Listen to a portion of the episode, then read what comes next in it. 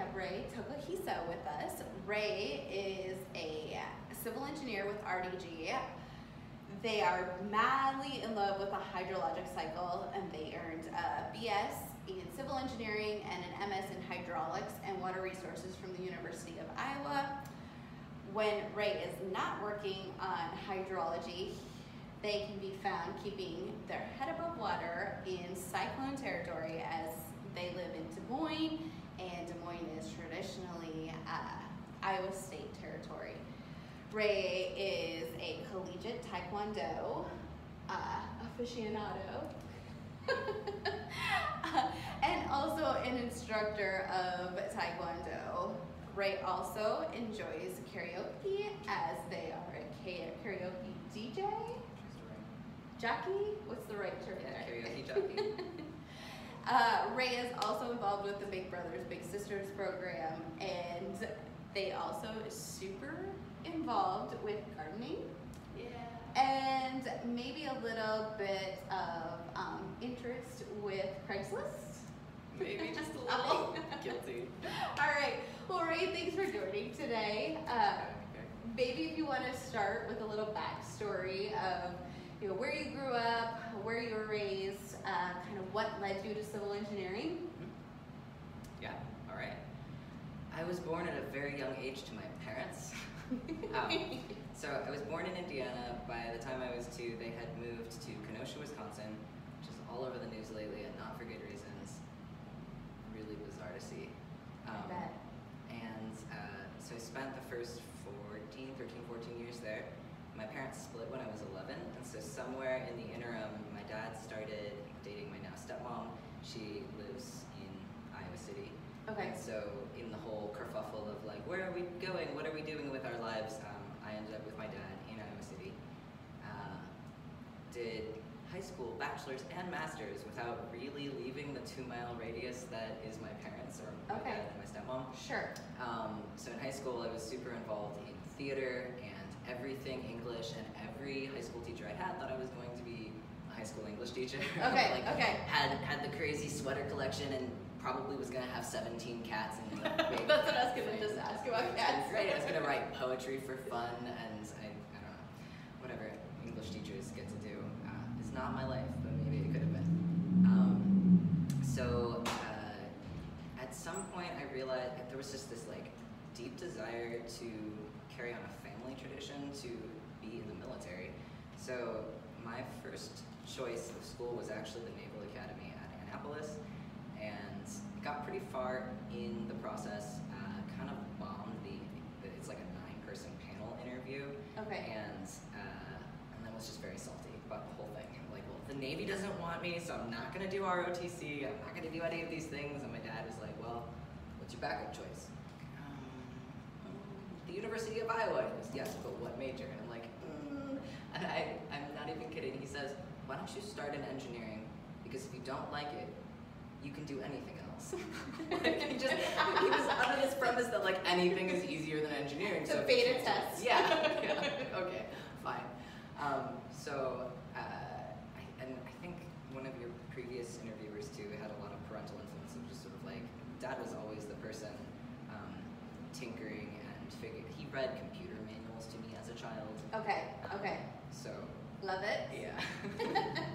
Sounds Ray, like a bedtime story. Yeah. Well, I mean, it put me to sleep. Probably still would.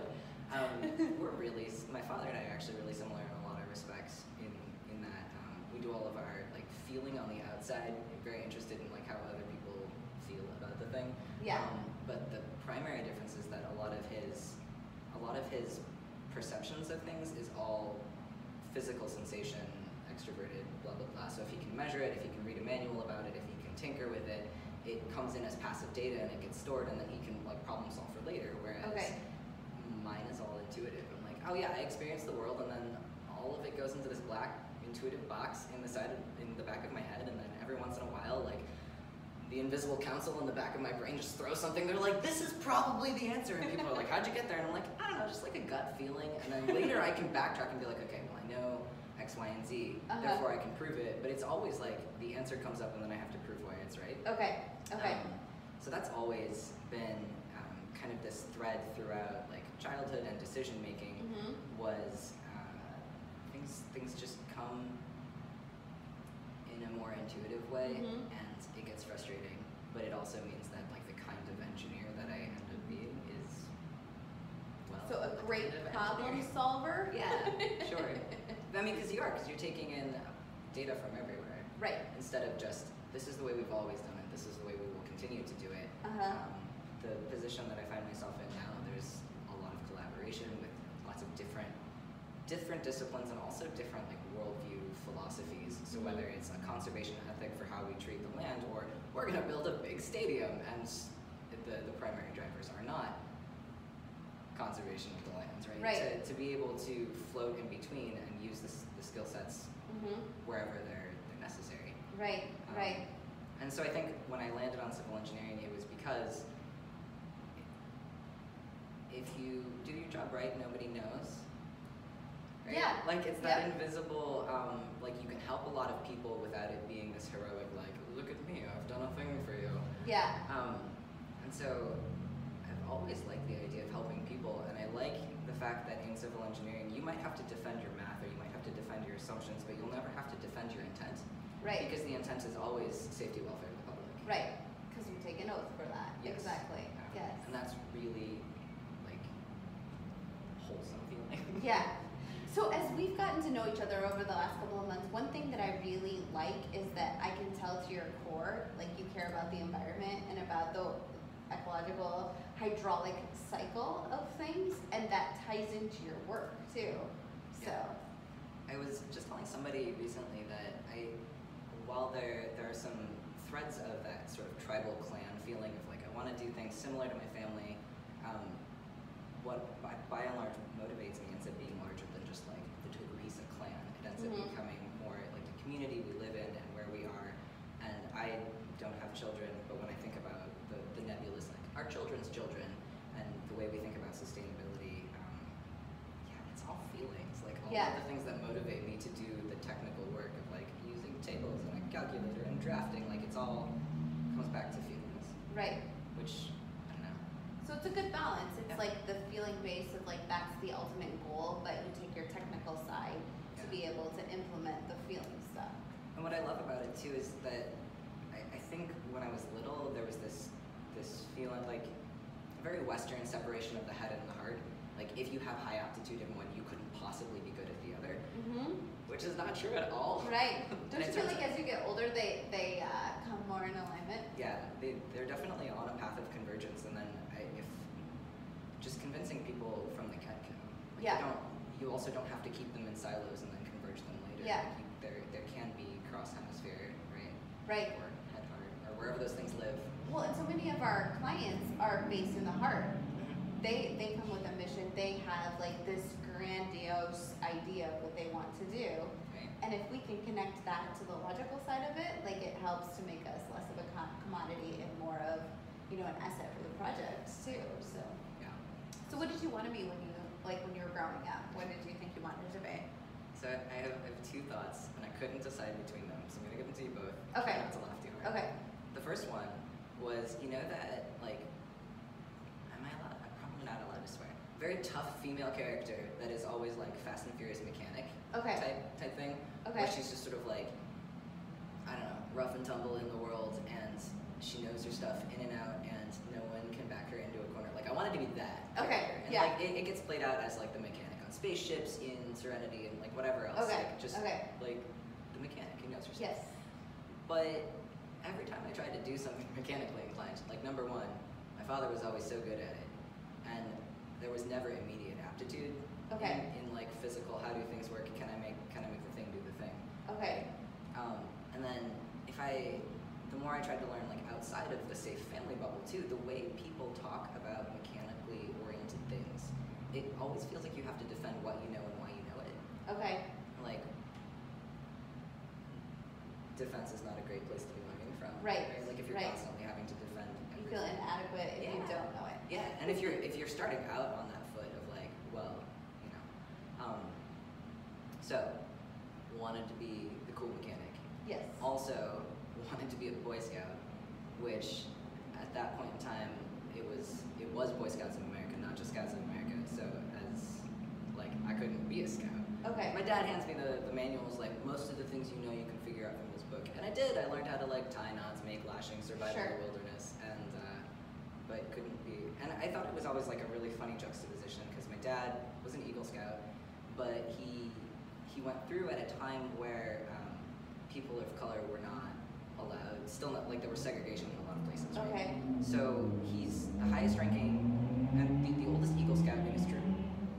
Moose Lodge is like having some thing, and they pull the scouts in to present the colors. Mhm. And it's supposed to be the oldest Eagle Scout that does the thing. And Thomas Tokuhisa, being a very yellow man, was not allowed to like watch his son present the colors, which is like so bizarre to me because like they let the little Japanese American kid present the color. Well, I mean he wasn't little at that point; he would have been like 16, 17. Okay. Okay. But they wouldn't let his father come in and watch. Like just And when was this? What Um, year was this?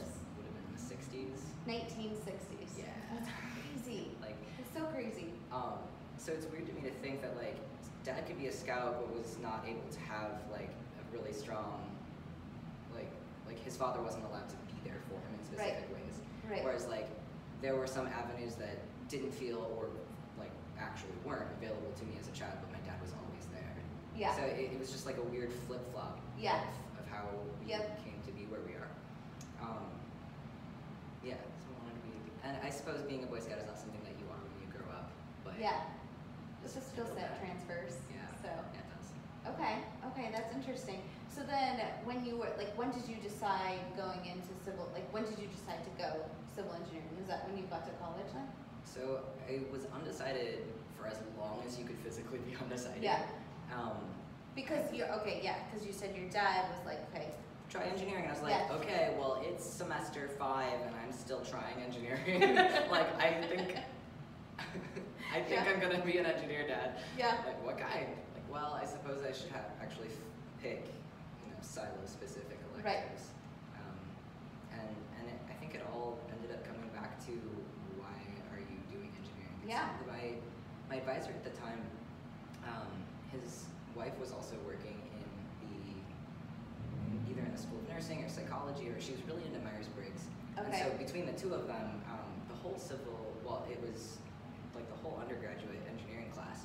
Um, he would actually have her come in and administer the Myers Briggs test just to see, like, as a personal curiosity, and also like, it's good that you know who you are before trying to. You know, these are Right. your natural skills. sure.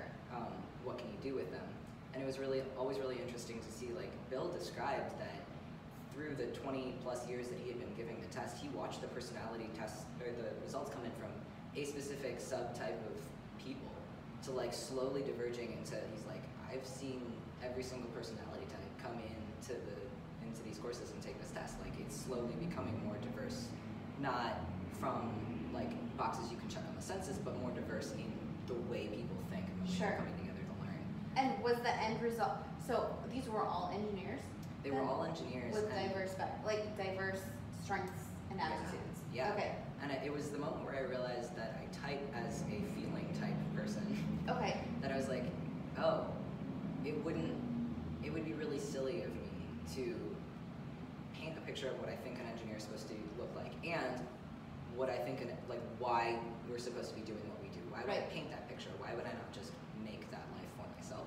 Right. Um, but it, it wasn't until I saw the test in front of me that oh, you're two and a half years into engineering, and um, and you are a person who feels. Yeah. So it, it would make sense to pick a flavor of engineering that allows you to satisfy those itches, right? Right, right.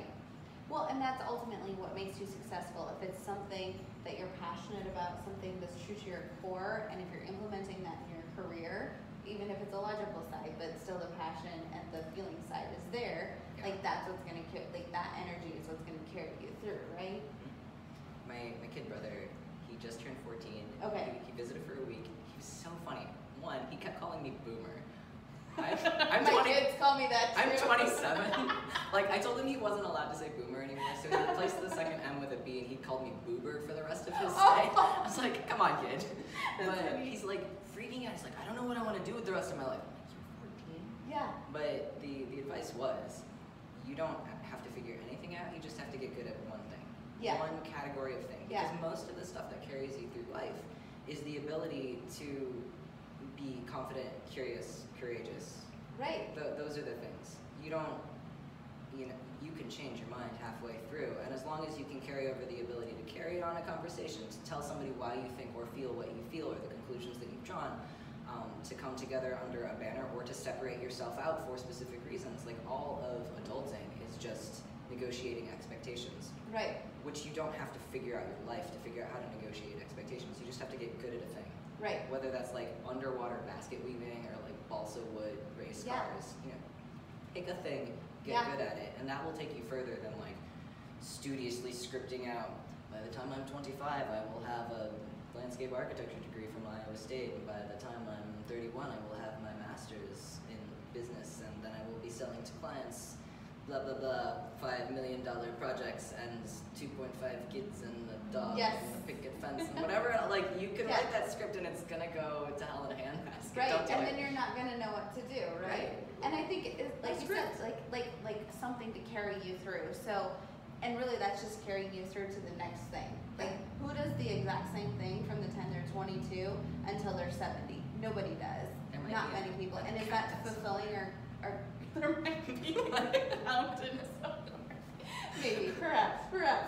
But you know, like everyone pivots, everyone evolves, everyone does things differently. I actually had a conversation with a friend this morning, and I was like, I remember being a kid and my mom being like, "What do you want to do?" And I'm like, I don't know. I don't know what I want to do when I grow up, and that's like really scary because like there's too many. She's like, the sky's the limit. I'm like, that's the scary part. Like I don't, I don't want to commit to something, but like you commit temporarily. You you take a path, you go down it, and if it doesn't feel right, then you pivot to something else. And like that's so liberating. I think for kids to know that that's an option. I wish there was a way to like tell kids the only reason that adults are asking you this question is because they think your answer is funny. Right? Like if I had known that, right. I think I would have been way less terrified about making any decisions, right? Because Yeah. you know, I, I'm sure the answers that I gave earlier are you know the retrospective ones. But if you had asked me when I was eight, like the the answer was I don't know, a nurse, an open heart surgeon, Right. an astronaut, a firefighter. I wanted Sure. to be in the military. I wanted to do like all of the things. Right. Right. But the one Right. that was like secretly burning in my heart, Fast and Furious. So, what are you passionate about? I really like the environment. Yeah. So, I think by and large, it abstract intuitive land here, right? I'm Mhm. really interested in the way things get connected. Okay. And I live in my body. I live on the planet. I see resources coming in and out, whether that's like food in, wastewater out, like Mhm. energy in, productivity and capitalism out. Right. Um, like you can, go back to engineering school, right? You can draw a, a, a box around anything and tally in the ins and outs. And I'm always interested in like what's outside of the control volume, Yeah. right? Yeah. Um, and my puny human mind cannot imagine a control volume bigger than our upper atmosphere. Okay. Like I know there are planets out there, but Yeah. that just has no bearing on my life right now. Right now, Right. Maybe in 40 years it will. Um, so I'm always really interested in the way we build our homes, the way we get rid of our wastewater, the way we treat each other, the way we treat our watersheds, the way we treat our rivers. Like it's Mhm. all ends up being connected, Mhm. um, which is very woo woo. So when people ask, "What are you passionate about?" I tell them, "I'm very passionate about rivers and watersheds and educating young people." Like, I'm really excited about agency and autonomy and confidence and um, I really dislike the word. Your authentic, genuine self. I don't. If you from the onset you you say I'm going to be authentic, have have you not already made a definition and decided to stick yourself in it? And isn't Yeah. that the opposite of Right. authenticity, right? Right. So, I have so been not authentic. Yes. not the authenticity streak, but the authenticity Yeah. streak, Yeah. right? Those are all big words. Autonomy and authentic. Yes, all of those are big, important words. I feel like. I like when people can make informed choices for themselves while still respecting Yeah. the boundaries of other people. Yeah.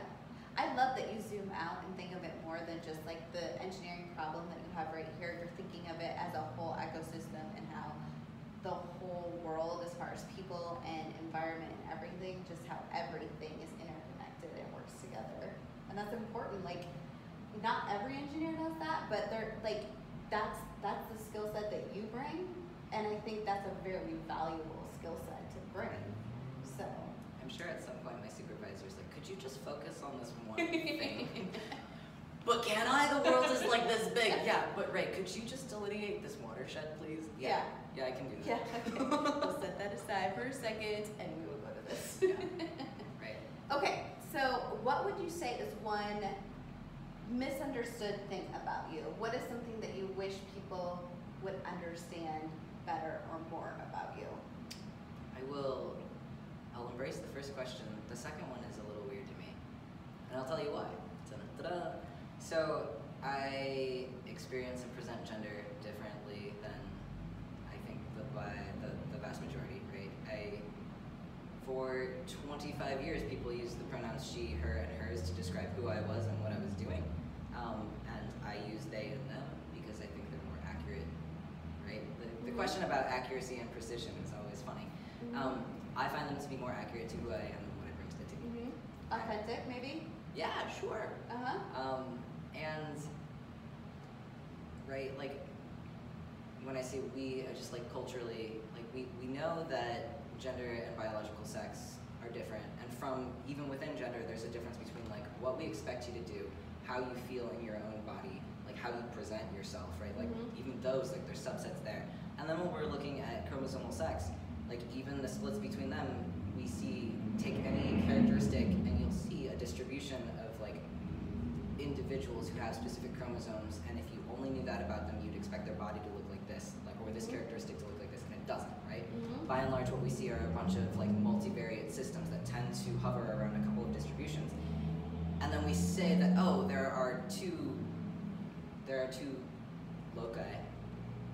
That that's all there is Yep. completely forgetting that there are people with like two x's and a y or an x and two y's or Right. three x's right like so our fundamental premise of like well the chromosomes are only by like like that's not even true um, and that's like a lot to unpack to somebody that Yeah. you never talked to in your life and so you know i pronouns is always i mean it is what it is. this is the it i think that it says more about the person using them than it does about me Yeah. which it took me a long time to get there. I sat there fretting for a really long time. Like, if people don't acknowledge the way I feel, then then the way I feel isn't valid. Like Mhm. all of my feelings aren't real. Like what a great way to to go to go quickly to a spot where you Yeah. feel like you don't matter, And you're not heard, right? right? Yeah. And then, you know, you get a little older and I don't know, you just learn how to set boundaries and say everything inside of this box really is me and it's 100% valid and Mhm. okay to be who I am. And even Right. if the other person doesn't see what I'm bringing to the table, that doesn't mean that I'm not bringing it to the table. Mm-hmm. Um, so the second part of the question was, what do you wish people would see immediately? And I'm not sure. I wish that people immediately were like, ah, yes, they, them. Those pronouns are very easy, and now I understand everything about gender. Like, okay, well, I'm sure we'll have like different gender theorists in 20 years that will like turn me on my head, right? Yeah. So I enjoy the conversation. Um, Yeah. Sometimes, sometimes it's weird, but I think that's all of the things that can't be succinctly described In a box. in a box. Yeah. In a box.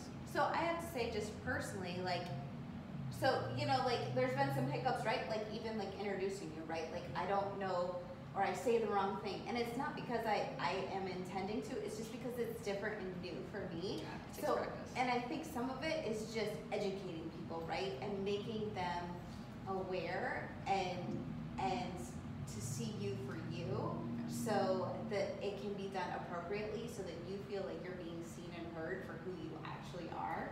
And I think sometimes that takes practice. So like sometimes maybe people will refer to you incorrectly, but it doesn't. It's not ill intentioned. It's just like a lack of knowledge and understanding that will get there. And I think the conversation helps for it to become more normalized. Not that that's like the right word, but like more understood.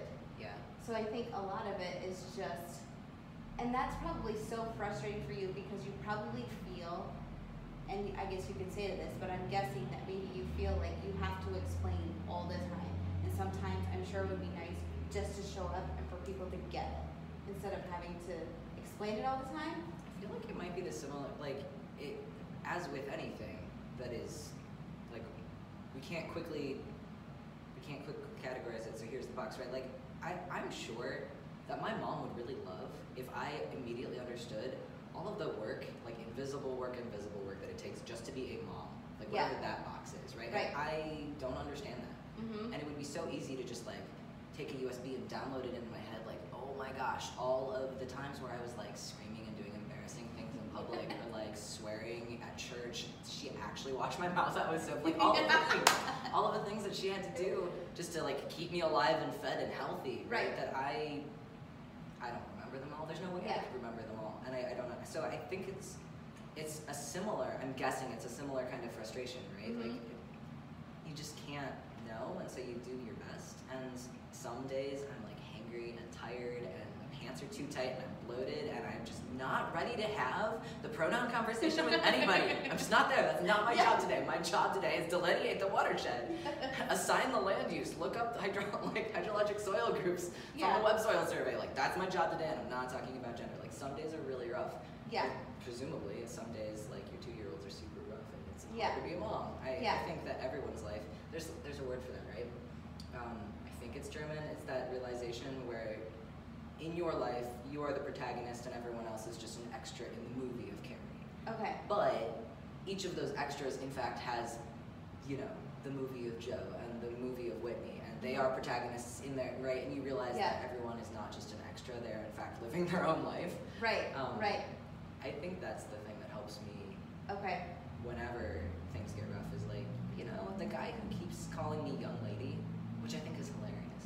Yeah. Um, like over and over and over again. And then he catches himself and he goes, Oh, I'm not supposed to say that. And I'm like, you know what, so and so, you really could just keep going. it's okay. and it's just to remember that like I think he just refinanced his house or his mortgage and like he's got two kids and they're doing things and he's got a he's, he's got a life. Yeah. Like Yeah. And today maybe wasn't his day either. But but don't you sometimes don't you want to just show up and like be the engineer? Like uh, yeah. not be they, but just be the engineer. Yeah. Yeah. And so like when that has to be a hiccup to get over first before you can be seen for your professional competence, competence like right. I could see how Or that would be I, difficult. I think that I might, I'm, I'm imagining this, right? This is all fortune telling. But sometimes I struggle with this when I physically show up in a space. Everyone always does the like up, down, up, down, like, what are you? And that's just like a byproduct of being who I am. But um, I'm always a little worried that people are going to be like, well, if you can't even figure out if you're a boy or a girl, how can you figure out whether or not this is going to appropriately treat the hundred year storm? I think I don't think I don't think I don't think people go there though. I, Like, I really hope they don't, but there's like Yeah. some small part of me that's just like terrified. Like, Yeah. I could see how you would think that, but I don't think I don't I wouldn't think that way and I would like to think that other people oh, I really think hope that. so. Yeah. like I, I will always give people the benefit of the doubt and assume like once my lizard brain calms down and isn't so scared of just existing, um, I will always assume that people just they're like they think I put together an awesome outfit. Yeah, I did. Right? That's why they're looking at me sideways. Yeah. It's, it's funny that you mentioned though. Um, so my voice hasn't always been this low, and I get he him all the time over over phone and with the Zoom camera. Like it's from here to here. Yeah. So even if I'm wearing effeminate, flowy stuff, for the most part, you know, you're looking from here to here. So I, it's been an interesting transition, specifically because of how much of our life is virtual right now, um, to, to watch how people will react differently based on what they know or what Mhm. they've assumed. So, like, people that met me three years ago, right? Well, I guess that's not really fair because I've been interacting with them for three years and, and the walls are broken down. But, but it is, I, I do notice that um, the space I take up in a conversation is different when it's on the phone and all you can hear is my voice. Okay. Okay. And, and I, I can't really put my finger on it. Mm-hmm. Um, it just feels different. Okay. It's, it's been weird. Do you feel like the reaction of the person that you're talking to is different on the phone versus in person? Like, do you feel like you get different reactions? Maybe a little. I've also I've also noticed a lot of, and this is a multivariate problem too, right? So it could be that I just have more confidence as, as an engineer. Or it could be that with a voice this low that sounds like a man's voice, that I walk in and like, of course I'm the engineer and I know these things and here it is and I'm going to deliver it as is, that people just take it Okay. for what it is, Mhm. instead of questioning like, well, does she really know anything, Yeah. right? Yeah. Um, and now that it, it, it's just interesting. Yeah. I I love it that I love the fact that assumptions can't be made. Like I feel like you mix it up, right? Like people can't be like, here you are here. It's like, no, you're an engineer here and like you can't make these assumptions about me because of you know, things that you see, I guess. I don't know. There's um, What's a risk that you've had to take to get where you are now? certainly not posting pictures of me in a bikini. um, so, my, and the world is probably better well off it. played. My spouse is used to be eight hours away, now is ten. Um, Okay. We we met in grad school. Okay. And I was working in a rock lab. I was processing rock samples, and um, he's a geologist. So Okay. he works for the state of Ohio, doing his thing. They offered to pay for his PhD, and only a moron would turn that down. Uh-huh. and he's no uh-huh. moron. Okay. I, you know, so he's far away. And we had, we initially had accepted our jobs straight out of the gates from school, and we're like, oh, well, we'll take a couple years, we'll figure it out, and then we'll find a place that we can land. Uh-huh. And it's been a couple years, and we still haven't figured out how to land. Okay. And it used to be a constant, like, my marriage doesn't look the way it's supposed to. Everyone keeps asking me when I'm gonna make grandbabies. Everyone keeps, it's like, and the narrative is really similar there too. Um, it's annoying on two fronts. One, people say, oh, you're an engineer, you can get a job anywhere. Like, did you know that not everyone is willing to pay to treat the environment ethically and ac- in a way Mhm. that there will still be environment left for our children to enjoy? Right. Like, not everyone's willing to pay for that. Right. There's not there's not everyone appreciates it, right? And, and to find those people and to foment good relationships with them and to figure out like what do you need, what resources do we have to work with, where does it make sense to put these things, right? That that's a people skill. That's not just a oh well I could find it in Ohio. I could find it in Ohio, but I'm pretty sure all of the engineers in Ohio are really happy that I'm right here, right? Whatever. well, no, because I'll give you a run for your money. Um, but right. this okay. idea like that that like you can you know you can get a job anywhere you're an engineer like the kind of engineering like I, i've chosen to be where i am for specific reasons Mhm. and to like to assume that like you can just insert engineers wherever you need them is, is also kind of annoying as an engineer and then as you know right a female bodied person why do you think that it is still the narrative where I need to give up everything to go live with my husband because his career is of the utmost importance? Like, we are, we have something. It looks different than yours. When we are together, it's like nerdy and amazing, and it's like Malbec cheese, really good music, finding some tiny little project to work on together, and laughing at whatever we can find that is laughable in the moment risky in the sense that um, you're not going to find a YouTube video for how to do that. Right. Yeah. right? Like, So like how to maintain a marriage over 10, 10 hours when Yeah. in the middle of a pandemic with seemingly divergent career paths and ultimately like different, right? It's not the 2.5 kids and the, Yeah. like we'll probably get a fur baby. There's probably Yeah. going to be a dog somewhere. right. Okay. But um, I can see how that's a risk. Yeah, for sure. just risky to constantly have that back door open a little, Yeah. right? Yeah. Because some I I perceive that other people other people's marriages are so like tightly knit and no one can poke at it, right? Like no Yeah. person would come up and say would, would question the structure of a, a normal looking marriage. They'd Yeah. like, oh, that's theirs. I'm not going to touch it. It's none of my business. But as soon as you say, oh, I'm doing a weird thing. My marriage Yeah. looks different. People like they ask questions and they poke and they're like, well, why aren't you doing this? Or like, well, it seems like you could just get a job in Ohio. I'm like, Yeah. Yeah. it's like this open door where I wish it wasn't an open door. Yeah. I'm also really happy where I'm at. Along with many things, I see you as a very brave person. So taking lots of risks, um, and I love it. So, um, okay. So, who inspires you? Um, I went through, besides Bikini Lady, I am so inspired. She just went for it.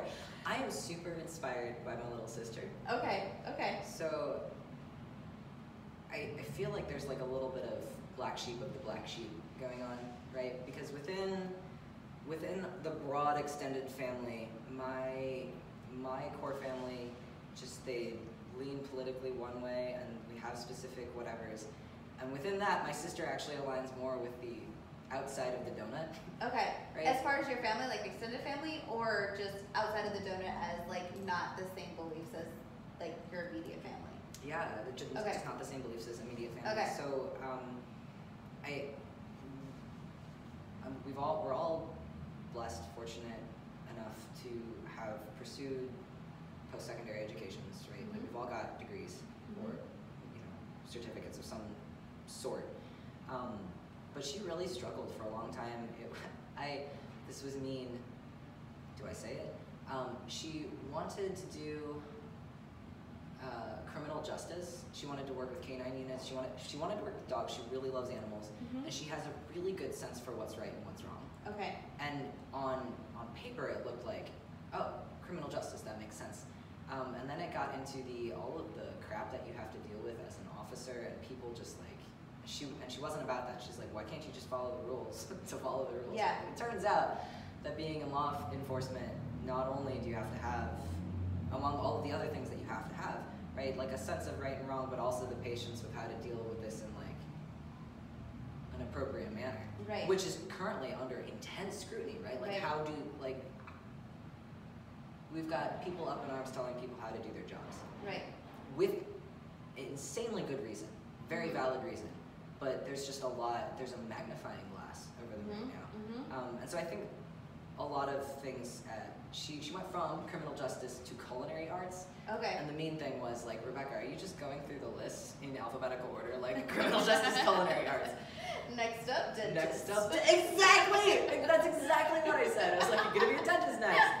Um, and after that is entomology, if you'd like to study Yes, bugs. yes. But uh, so she went from criminal justice to culinary arts. We joked, "Are you going to be a dentist next?" Because you're going down the list. And she stuck with culinary arts. She now makes the cutest pastries. She's engaged to um, just like straight up farm boy. Like I, I, Yeah. I cannot make this up. His name is John. She's Okay. engaged to Farmer John, which is not the future any of us envisioned for her. Like, well, shame on us for envisioning things for somebody that is her own human being. Like, Yeah. she's just found a way to say, no, this is what I want. It looks way different than what you thought I was going to have. And she said, I'm interested in baking, but right now I've got, you know, health concerns and what have you. Like, she's taken a job that's not culinary stuff. Okay. She's made that decision for herself to say, right now I need insurance, I need stable income. I'm going to continue being like um, entrepreneurial by myself, not like with a bakery, but like doing Okay. wedding cakes and event stuff for friends. So she's still scratching that culinary itch and being able to create beautiful things for people and connect with them and like, you know, give them a delicious like it's the icing on the cake, right? Right. Um, right. But to still balance that with what she needs right now, I just so wish that I had better understood those boundaries for myself when I was her Right. age. So she's five five years my junior, um, and like far exceeds me in terms of being able to say, this is who I am, this is what I know I need, and to just like, it's not a flashy, like bells and whistles. Like she just Mhm. she got there, Mhm. and it and it fits, right? And it's her path, and she's happy right? It's, it's her path. That's I- super young. It took me till almost 40 to get there. So, I'm, I'm sure it'll be different in 10 years, but to just Yeah. see how how many weird things she's managed to reconcile. There's Okay. just a lot at play to find any path in the current conditions. I'm yeah. I And love she's that. also loving and caring, like all the time. And a little goofy. right? Yeah. She has to be comfortable with you to see it, but Sure. to, to constantly move forward in a respectful way where like I've never felt like she's laughed at me, but I've never felt like an idiot around her. Yeah. Yeah. I, I adore that about her. Yeah. She can find her own and still respect people for where they are. Yeah. She's awesome. I love that. That's awesome. Well, thank you, Rai, for being here today. Um, I have to say, one of my favorite things about you is the fact that you are brilliant and you have these big, huge ideas, but you kind of float under the radar a little bit. So you like hold them back a little bit, kind of quiet, and then at the right moment, you articulate these amazing things. And it's like, so I feel like you kind of hold back a little bit, and then like there's a pause, and you're like, this is what I think. And it's like beautifully articulated. It's almost artistic in the articulation of it, and it's brilliant and like super smart and super thoughtful. And it's like, I don't know, like the way you tie it all together, it's pretty much amazing. So I can tell you are a deep thinker and um, yeah, very, very smart. They So. say still waters run deep. Whatever. so I like the time with water there though. So so anyway, thanks. Thanks for being here.